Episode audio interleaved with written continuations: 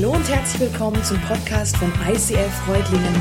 Schön, dass du den Weg im Web zu uns gefunden hast. Ich wünsche dir in den nächsten Minuten viel Spaß beim Zuhören. Ja, Jesus, du bist derjenige, der den Weg frei macht. Du bist der, der der Weg ist, den wir gehen dürfen. Und ich bete, dass du uns berührst jetzt, dass es eine Zeit wird, in der du in unser Herz hineinsprichst in der du uns ansprichst, dein Evangelium in uns groß machst, dass wir es verstehen. Heiliger Geist, ich bete, dass du uns das Herz aufmachst, dass wir das, was der Vater zu uns spricht, in unserem Herz auch wirklich verstehen dürfen. In deinem Namen, Jesus. Amen. Ja, vor einigen Monaten, ein paar von euch erinnern sich vielleicht, da habe ich über unser Boot gepredigt. Und das hat so viel Rückmeldung gegeben, dass wir gesagt haben, hey, das Boot muss wieder her. Wir brauchen eine Serie rund ums Boot.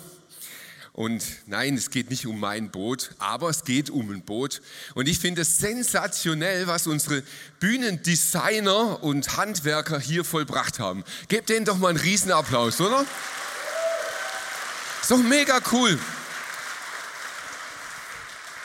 Also ich finde es grandios, so in das Boot reinzugehen. Ich fühle mich irgendwie auch wohl. So am Steuerrad. Nein, ist nur symbolisch. Spaß. Nein, ich finde es echt cool. Ich genieße das auch beim Bootfahren. Ich finde es wirklich genial, wenn man im Boot ist und hat das, das Ruder in der Hand und kann selber entscheiden, wo will ich hin, wo will ich hinfahren, Gas geben, einen Motor und so. Das, ich ich liebe das. Ich finde das echt cool. Ich liebe überhaupt Wasser. Wasser ist voll mein Element. Ich liebe es am Wasser, im Wasser, auf dem Wasser. Also Wasser ist für mich einfach so das Element, wo ich mich am wohlsten fühle. Außer es kommt von oben. Das finde ich ehrlich gesagt, also ich oute mich jetzt mal, nicht nur beim Regenscheibe. Ich, also ich finde auch Duschen irgendwie total doof. Ich, ganz ehrlich, ich dusche immer mit der Handbrause. Da kommt Wasser von unten. Das ist also ist mir lieber als irgend so, und dann noch kalt von oben. Also ich bin Warmduscher, auch das noch. Ich habe viel Erfahrung mit Wasser gemacht. Ich ähm, habe auch den Rettungsschwimmer gemacht, ähm, habe auch einfach ja mich viel damit beschäftigt mit allen möglichen Sportarten rund ums Wasser.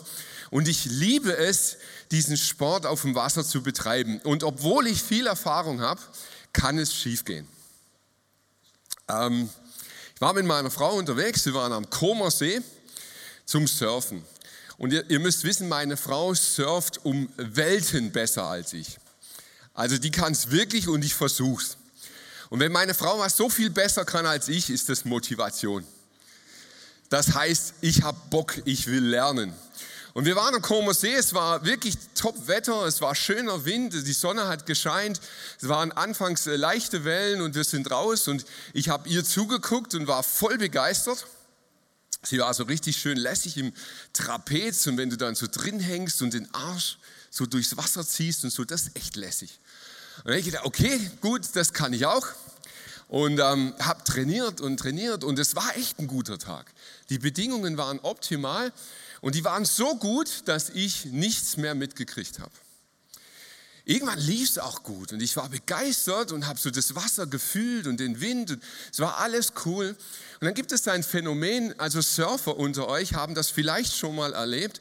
Es gibt beim Surfen ein Phänomen, dass man sich so lange reinsteigern kann, dass von jetzt auf gleich, bam, geht nichts mehr. Ich fiel ins Wasser, ich wollte wieder raus, ich konnte doch keinen Wasserstart damals. Ich wollte also wieder auf das Brett, bin auf das Brett, habe versucht, das Segel raus und es ging nichts. Gar nichts. Und ich wiege jetzt nicht gerade nur drei Kilo. Auch mein Gewicht hat mir nichts geholfen. Ich saß dann auf dem Brett und war so fertig wie das Brot. Ich habe gedacht, komm wir jetzt in, in Weichen, dann kommt die Kraft wieder. Nein, sie kam nicht wieder, aber anstelle der Kraft kam der Wind. Und zwar gewaltig. Und mit dem Wind kamen Wellen und zwar gewaltig. Und ich saß da auf meinem Surfbrett und trieb ab. Und ich trieb immer weiter ab. Und ich weiß nicht, ob du das kennst, aber wenn du körperlich so richtig K.O. bist, bist du auch emotional nicht ganz so zurechnungsfähig. Auf jeden Fall, ich saß irgendwann auf diesem Brett und weinte. Und dachte, oh. Ja, warum sitze ich nicht heute noch auf dem Comersee? Warum bin ich nicht ertrunken?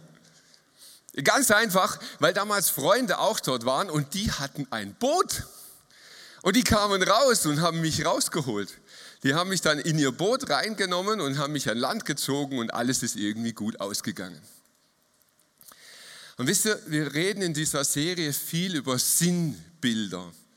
Bilder des Lebens, die wir alle irgendwie kennen und erfahren haben und übertragen die. Und das mit dem Boot, das ist für mich eines der stärksten Sinnbilder unseres christlichen Glaubens. In Johannes 3, Vers 16 steht, denn Gott hat der Welt seine Liebe dadurch gezeigt, dass er seinen einzigen Sohn für sie hergab, damit jeder, der an ihn glaubt, das ewige Leben hat und nicht verloren geht. Ein extrem bekannter Bibelvers und für mich vielleicht eines der zentralsten Bibelverse überhaupt, weil er so sehr das Evangelium von Jesus auf den Punkt bringt. Jesus Christus als unser Rettungsboot.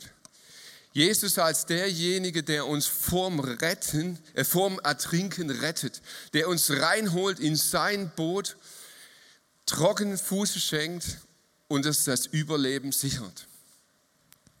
Und wenn wir jetzt mal rumgehen würden hier so mit dem Mikro und fragen die, die einzelnen Leute, die hier so sitzen, dann bin ich absolut überzeugt davon, dass wir zig Zeugnisse hören könnten von Menschen, die hier sind, die sagen, ja, Jesus ist das für mich.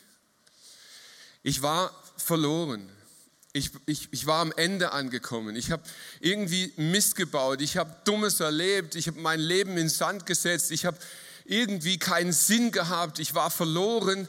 Und Leute beschreiben genau das, dass sie sagen, hey, ich war verloren in meinem Leben, aber Jesus kam und Jesus hat mir die Hand gereicht und hat mich reingenommen in dieses Boot.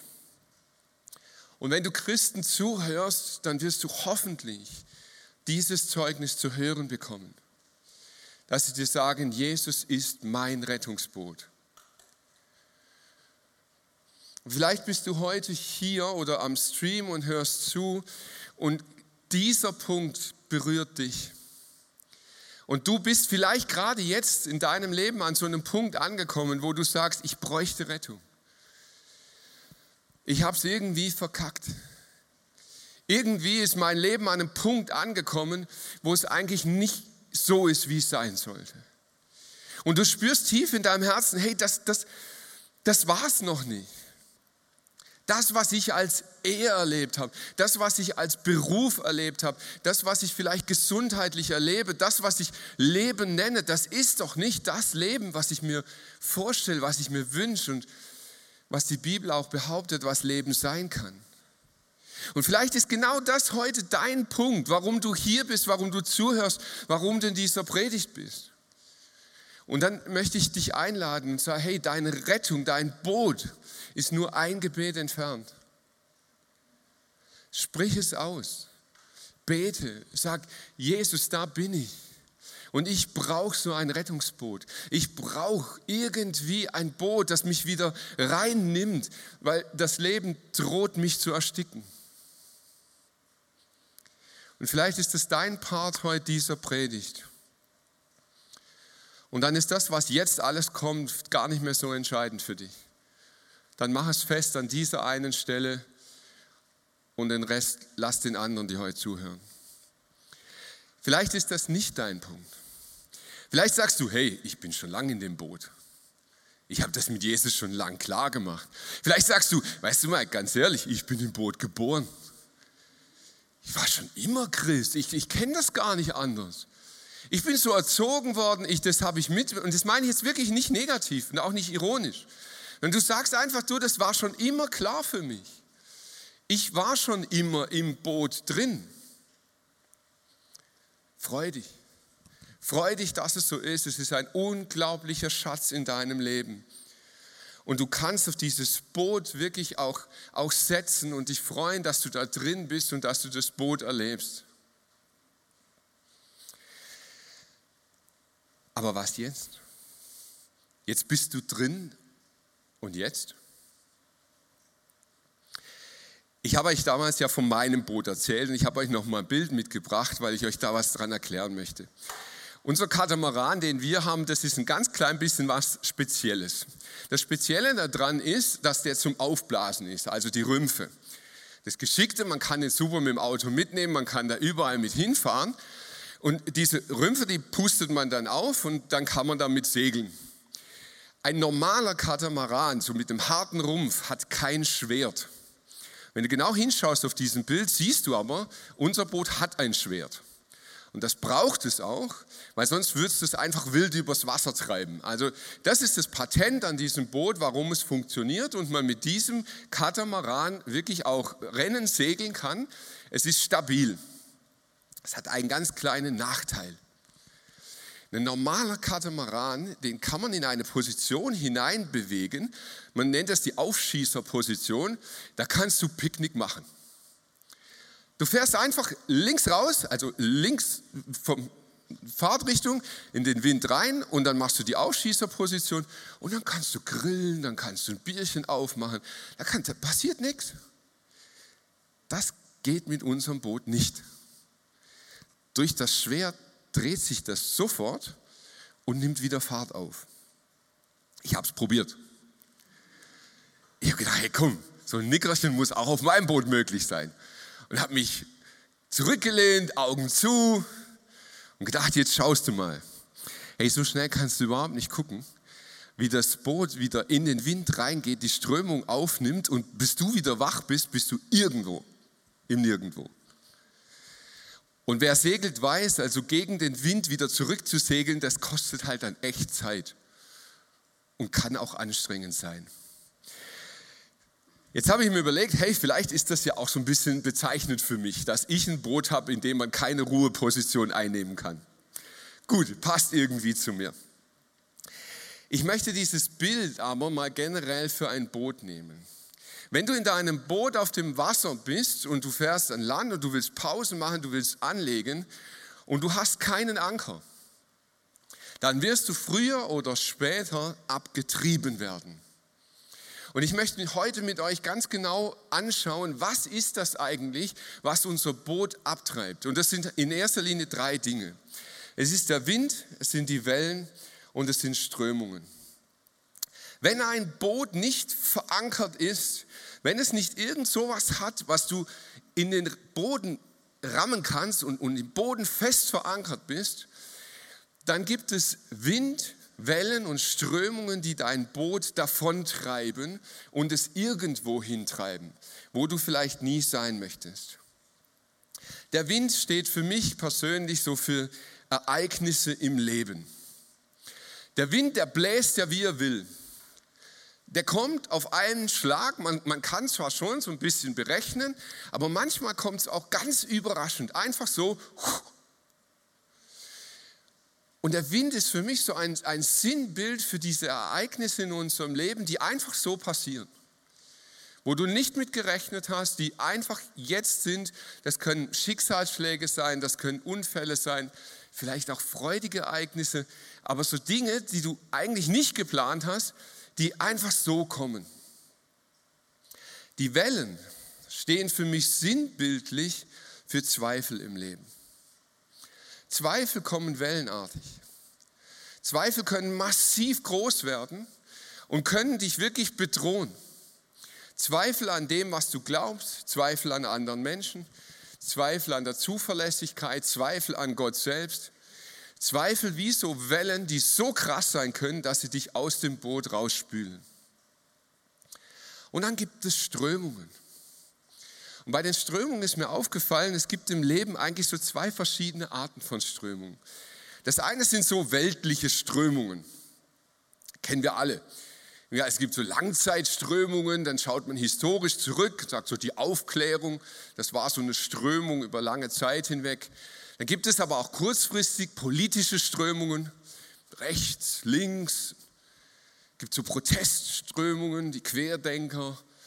Und es gibt so alles Mögliche an, an gesellschaftlichen Strömungen. Und hey, lasst uns die nicht unterschätzen. Strömungen können eine unglaubliche Kraft aufbringen und dein Lebensboot verspulen. Sie können dich wohin bringen, wo du nicht sein willst. Vielleicht hat es der eine oder andere von euch diese Woche gesehen. Ich habe mich irgendwie richtig gefreut. Xavier Naidoo ist ja in die Öffentlichkeit gegangen und hat, hat sich entschuldigt und hat gesagt, hey, ich bin in meinem Leben in Strömungen hineingekommen, die haben mich wohin gebracht, wo ich nicht sein möchte.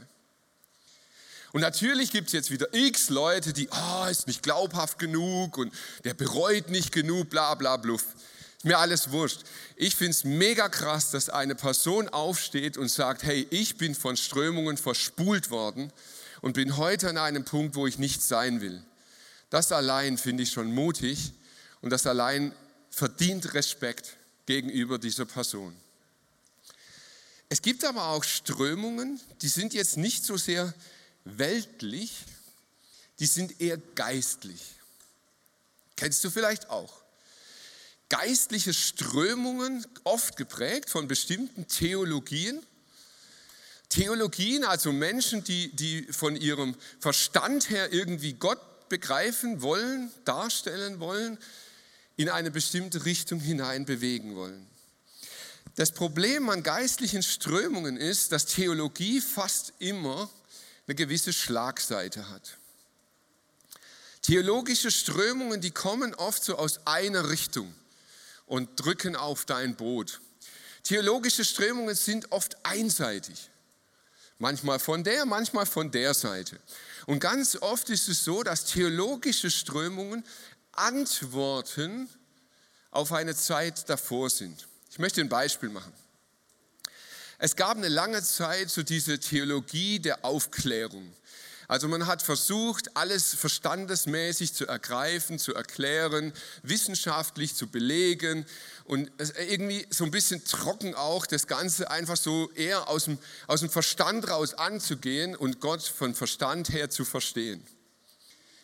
Als Antwort auf diese Strömung gab es dann oder gibt es immer noch die charismatische Strömung die dann sagt, nee, nee, nee, hey, ich möchte Gott eher vom Gefühl her, vom Spirit, ich möchte ihn vom Geist her verstehen. Und das Problem ist, dass Strömungen immer so ein bisschen exklusiv werden. Die sagen immer, hey, du, du bist die falsche Strömung. Ich bin die einzig richtige. Und vielleicht merkst du, das sind weltliche und geistliche Strömungen gar nicht so anders. Die denken immer, hey, ich bin die Einzige, die die Welt noch rettet. Wenn du in einer anderen Strömung bist, dann ist die Welt schon verloren. Wind, Wellen und Strömungen drücken gegen unser Boot.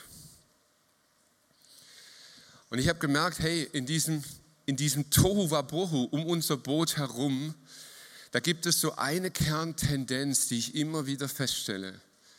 Alles versucht, mich irgendwie aus dem Boot rauszuholen alles versucht irgendwie mich daraus zu spülen und mir zu erklären, dass ich das Boot eigentlich gar nicht brauche.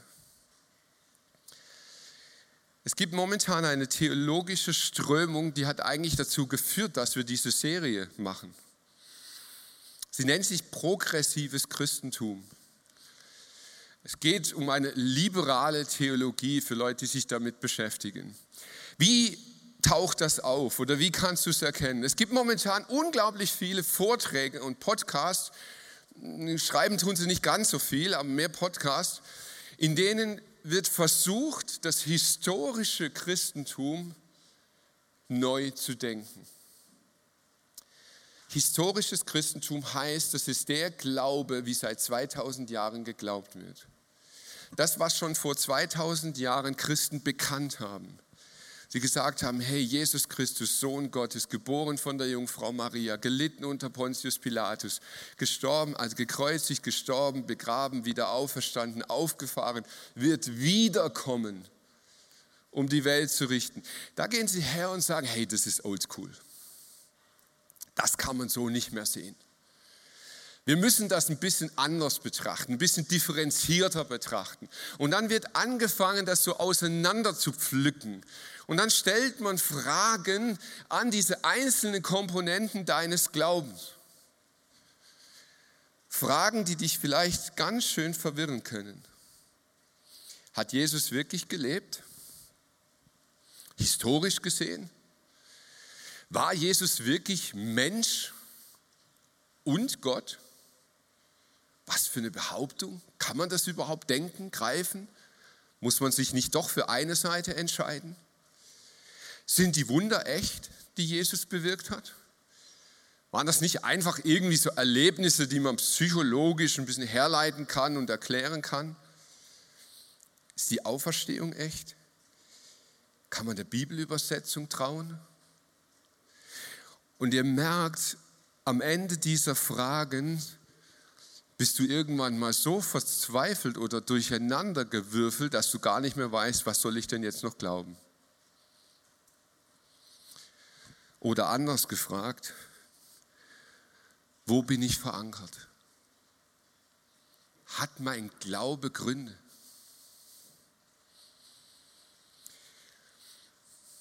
Ich habe jemand mal von meinem Glauben erzählt, von Jesus erzählt, und da hat sich das angehört, hat mich irgendwann angelächelt und hat gesagt, sag mal Mike, ganz ehrlich, warum glaubst du das eigentlich? Der, ja, ich glaube es einfach. Das, ja, aber warum? Kannst du mir erklären, und zwar so, dass ich es verstehe, warum du das glaubst? Warum glaubst du, dass deine Schuld vergeben ist, weil da am Kreuz irgendein Mann gestorben ist? Warum glaubst du, dass Jesus ein Rettungsboot für dein Leben ist? Und ich habe gemerkt, wow, das sind gute Fragen. Das braucht Antworten. Auch wenn diese Strömungen momentan sehr populär sind, sind sie nicht neu. Im Römerbrief schreibt Paulus, zum Schluss, meine lieben Brüder und Schwestern, muss ich euch noch vor Leuten warnen, die eure Gemeinde spalten und durcheinander bringen. Sie verbreiten eine andere Lehre und widersprechen dem, was ihr gelernt habt. Mit solchen Leuten sollt ihr nichts zu tun haben. Mac, stopp, geht nicht. Also Mike, die Bibelstelle, die kannst du gar nicht nehmen. Wie mit solchen Leuten sollst du nichts zu tun haben? Das ist ja ausgrenzend. Hast du nicht die Jahreslosung gelesen? Jesus grenzt niemand aus. Wieso heißt es da auf einmal, mit den Leuten soll man nichts zu tun haben? Also, hey, Moment, hat nicht jeder das Recht zu glauben, wie er will? Kann sich denn nicht jeder seine Auslegung so zurecht und es muss doch stimmig sein und zu mir passen und ich muss das doch auch nachvollziehen können und der Glaube muss für mich stimmen? Wie kannst du dann hergehen und sagen, ja, mit denen sollte aber nichts zu tun haben? Ich bin absolut für Meinungsfreiheit. Ich bin absolut für Redefreiheit. Ich bin mega dafür, dass man sich auseinandersetzt, dass man ringt, dass man streitet. Aber eins tut die Bibel nicht. Sie sagt nicht, glaub, was du willst. Sie sagt nicht, schnitz dir dein eigenes Evangelium. Im Kolosser heißt es, haltet fest an dem Glauben, den man euch lehrte. Für das, was Gott euch geschenkt hat, könnt ihr ihm gar nicht genug danken. Passt auf, dass ihr nicht auf Weltanschauungen und Hirngespinste hereinfallt. All das haben sich Menschen ausgedacht, aber hinter ihren Gedanken stehen dunkle Mächte und nicht Christus. Und wisst ihr, ich beobachte die Kirchenwelt wirklich intensiv.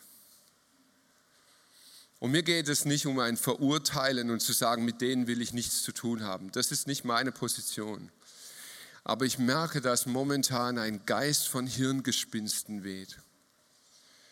Ich merke, dass, dass in unserem Land gerade eine Theologie stark wird, die nicht mehr das Evangelium der Bibel ist.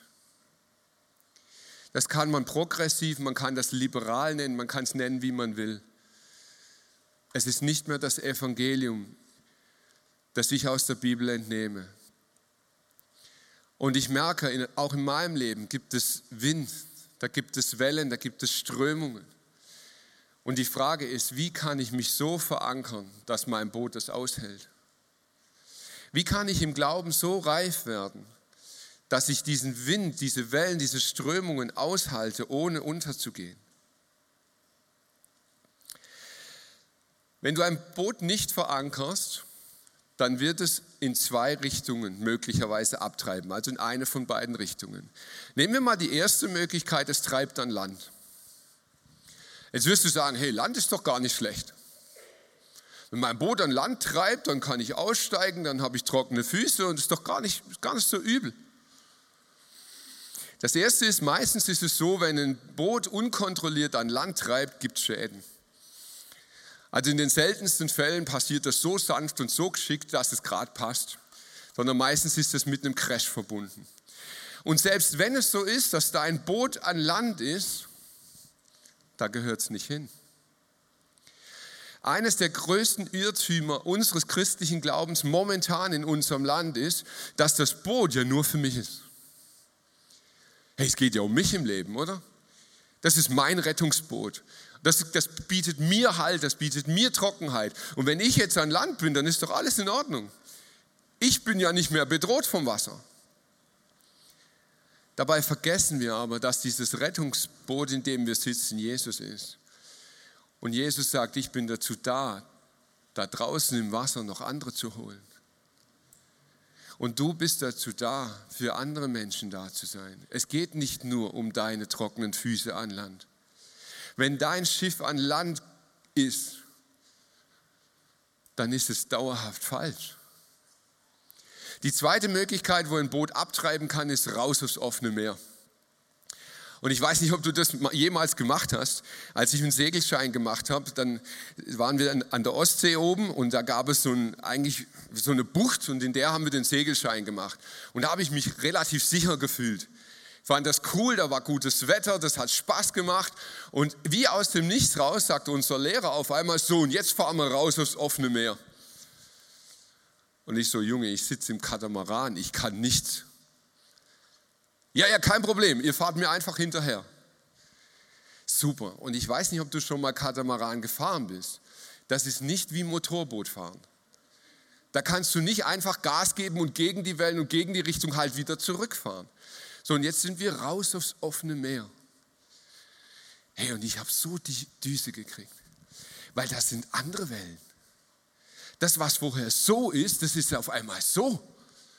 Und du sitzt da jetzt, jetzt nicht eben in der Luxusjacht, sondern du sitzt auf deinem Katamaran und da wirst du richtig nass. Und manchmal bläst unser Lebensboot raus aufs offene Meer. Und dann merkst du, hey, früher dachtest du, diese Wellen im Leben wären schwierig, aber auf einmal haut dir was um die Ohren, wo du denkst, nein, das halte ich nicht aus. Das offene Meer kann gefährlich sein. Und wir sollten gut vorbereitet sein, wenn wir rausfahren. Und wenn wir das nicht sind, sollten wir einen Anker haben und vor Anker liegen. Wie kann man jetzt so ein Glaubensboot ganz praktisch gut verankern? Wie kannst du deinen Glauben im Leben gut verankern? Das erste, rechne mit Wind, Wellen und Strömungen. Hey, wir Christen sind so naiv manchmal. Ich höre manchmal Glaubensaussagen von wegen, hey, wenn ich mit Jesus unterwegs bin, dann passiert nichts mehr. Dann bin ich safe, dann, dann ist irgendwie der Himmel schon auf Erden und dann kommt alles gut. Nein, unser Glaube wird Versuchungen ausgesetzt sein. Das, was du glaubst, wird Wind, Wellen und Strömungen erleben. Und wenn nicht, dann stimmt was nicht. Dann ist dein Boot nicht auf dem Wasser. Solange du auf dem Wasser bist, wirst du diese Versuchungen auch erleben. Deshalb sollten wir nicht denken, das passiert mir nicht, sondern wir sollten uns vorbereiten darauf. Wie kann ich damit umgehen? Nimm die Bibel ernst. Hey, ich erlebe das so oft. Die Leute, die lesen irgendwelche netten Verschen und dann fühlen sie sich wieder gut. Aber das ist doch nicht Sinn der Bibel. Nimm dieses Wort Gottes ernst für dein Leben. Wende es an. Zum Beispiel heißt es da, wenn es aber jemand unter euch an Weisheit mangelt, so bitte er Gott, der jedermann gern und ohne Vorwurf gibt, so wird ihm gegeben werden. Ich erlebe stundenlange Diskussionen unter Christen, unweise hoch zehn und man forscht und man sucht und hey, und vielleicht gibt es da noch irgendwas Schlaues zu dem Thema. Die Bibel sagt, bitte Gott, bitte Gott und du wirst Weisheit bekommen. Wir saßen neulich im, im Programming, hey, wir haben nur Stuss gelabert. Es war wirklich, es war einfach nicht konstruktiv. Wir sind immer so ums Gleiche rum und wir kamen nicht vorwärts. Und dann habe ich irgendwann gesagt, wisst ihr was, lasst uns doch jetzt einen Cut machen und beten. Gott gibt uns Weisheit für die Serie, es geht um eine der nächsten Serien. Und wir, wir haben es erlebt, innerhalb von einer Viertelstunde kamen die Gedanken von Gott und alles war so klar und so weise, wo wir auf einmal gedacht haben, hä, wie doof waren wir eigentlich? Lasst uns die Bibel ernst nehmen. Wenn du Weisheit brauchst, bitte und du wirst sie bekommen. So, wie kann man jetzt weise mit diesen drei Dingen umgehen? Wind. Dinge passieren, auch Christen. Weise ist es, zu lernen, damit umzugehen. Die Leute kamen zu Jesus und sagten, hey Jesus, ähm, wer, da ist ein Mann, der ist blind von Geburt an. Sie sagten, Rabbi, wer ist schuld daran, dass dieser Mann blind ist? Hat er selbst Schuld auf sich geladen oder seine Eltern? Ich habe mich gefragt, warum eigentlich? Also warum steht da, dass der von Geburt an blind war? Macht es einen Unterschied? Ist das wichtig, ob der als Baby schon blind war oder als Erwachsener? Ich glaube, es ist entscheidend wichtig. Nicht für Jesus. Stellt euch mal vor, der wäre nicht von Geburt an blind gewesen. Die Jünger hätten Jesus noch nicht mal gefragt. Für sie wäre glasklar gewesen, der ist jetzt blind, weil er schuldig ist. Der hat irgendeine Schuld begangen, das ist jetzt die Konsequenz, dass er blind ist. Und sie wären in ihrer Meinung so klar gewesen, dass sie Jesus nicht mal gefragt hätten. Dummerweise war er aber als Baby schon blind. Ja, was hat das Baby jetzt gemacht? dass es diese Strafe verdient. Und kennst du das vielleicht in deinem Leben auch? Dass du selber schon so logisch bist mit Dingen, die passieren in deinem Leben. Du hast so schnell eine Erklärung. Du weißt genau, warum das passiert. Diese Krankheit oder der Unfall oder die Beförderung oder der Erfolg oder was auch immer. Segen und Fluch und du hast sofort eine Erklärung. Frag Jesus. Frag Jesus, hey Jesus, warum stehe ich gerade an diesem Punkt? Und Jesus überrascht dich vielleicht. Der sagt weder noch, weder noch. Weder er noch seine Eltern haben irgendwas falsch gemacht. Jesus nimmt uns manchmal den Wind aus den Segeln. Wie ist das mit den Zweifeln? Thomas ist einer der bekanntesten Jünger, weil er gezweifelt hat. Er ging zu Jesus und er sagte, Jesus, erst wenn ich meine Finger in deine Wunden lege, werde ich glauben. Nikodemus war ein hochgebildeter, der war Wissenschaftler, der wusste alles über die Bibel, aber er hatte Zweifel. Und er ging zu Jesus und er sagt, Jesus, was mache ich mit meinen Zweifeln? Wo gehst du mit deinen Zweifeln hin? Ins Internet? Zu irgendwelchen neuen theologischen Strömungen? Wem bringst du deine Zweifel? Die Jünger gingen zu Jesus. Was machen wir mit diesen Strömungen? Weltliche Strömungen können wir geistlich beurteilen. Passt euch nicht den Maßstäben dieser Welt an, sondern lasst euch von Gott verändern, damit euer ganzes Denken neu ausgerichtet wird. Nur dann könnt ihr beurteilen, was Gottes Wille ist, was gut und was vollkommen ist. Geht zu Jesus und frag ihn, hey, was, was ist mit dieser Strömung gerade? Ganz ehrlich, ich weiß nicht, ob es dich auch beschäftigt, aber mich, mich treibt das momentan um ohne Ende. Unser Bundeskanzler Scholz wird ja gerade kritisiert von vorne bis hinten, weil er nicht schnell genug Waffen liefert. Sollte er liefern? Ich gehe zu Jesus. Ganz ehrlich, ich traue mich nicht, da einfach eine Antwort zu geben. Ich merke, dass unser Land Strömungen unterliegt. Hey, das ist doch ganz klar, wie der sich verhalten müsste. Ist es das? Ist es so klar? Jesus, hilf uns. Und auch mit den geistlichen Strömungen. Johannes der Täufer, Hey, das ist wirklich so der Megastar in der Bibel, finde ich. Johannes war ein Freak, ein absoluter Freak, lebt in der Wüste, futtert Heuschrecken und so. Wirklich crazy. Aber Johannes mit heutigen Maßstäben bewertet, der war der Überflieger der Kirchenwelt. Johannes hat eine mega theologische Strömung. Der war Leo Bigger, Johannes Hartl und alles in einer Person. Der hat richtig was bewegt. Das war, wow, da ging's ab. Und wisst ihr, wie, wie dieser Johannes der Täufer seine eigene Strömung bewertet? Christus soll mächtiger werden, ich will immer mehr in den Hintergrund treten.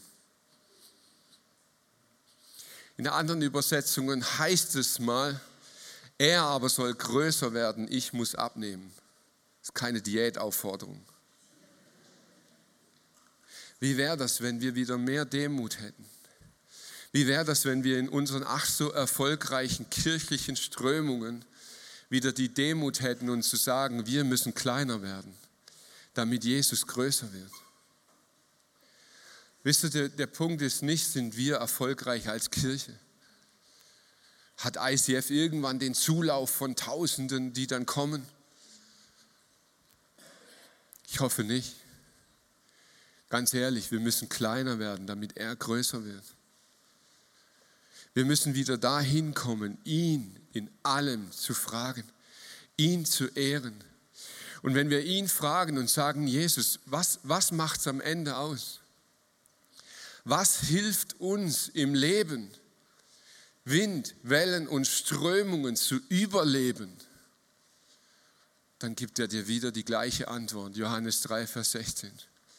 So sehr hat Gott die Welt geliebt, dass er seinen einzigen Sohn gab, auf dass alle, die an ihn glauben, nicht verloren sind, sondern ewiges Leben haben. Jesus lädt dich ein, in dieses Boot immer wieder neu hineinzukommen. Er lädt dich ein, dieses Boot fest zu verankern, damit es nicht von Wind und Wellen einfach weggetrieben wird. Und wenn du heute an einem Punkt bist, wo du merkst, hey, mich hat es eigentlich schon völlig verblasen. Ich weiß gar nicht, wo ich stehe. Ich sehe das Land nicht mehr. Dann lädt Jesus dich ein und sagt, hey, frag mich. Frag mich. Wenn es dir an Weisheit mangelt, frag mich, ich werde sie dir geben. Jesus, und wir brauchen diese Demut wieder, zu dir zu kommen.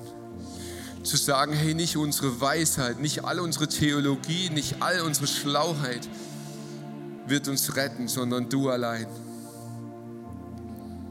Du rettest uns, du bist unser Rettungsboot. Du ziehst uns aus dem Wasser und du hilfst uns zu leben. Jesus, und ich bete über all diesen Zweifeln, die in unserem Leben stehen. Schenk uns Weisheit, damit umzugehen. Schenk uns, dass wir dich sehen als unseren Retter, als die Lösung für all unsere Probleme, als der Anlaufpunkt, wenn wir nicht weiter wissen, wo wir hingehen können und wissen, bei dir sind wir nicht verloren. Amen.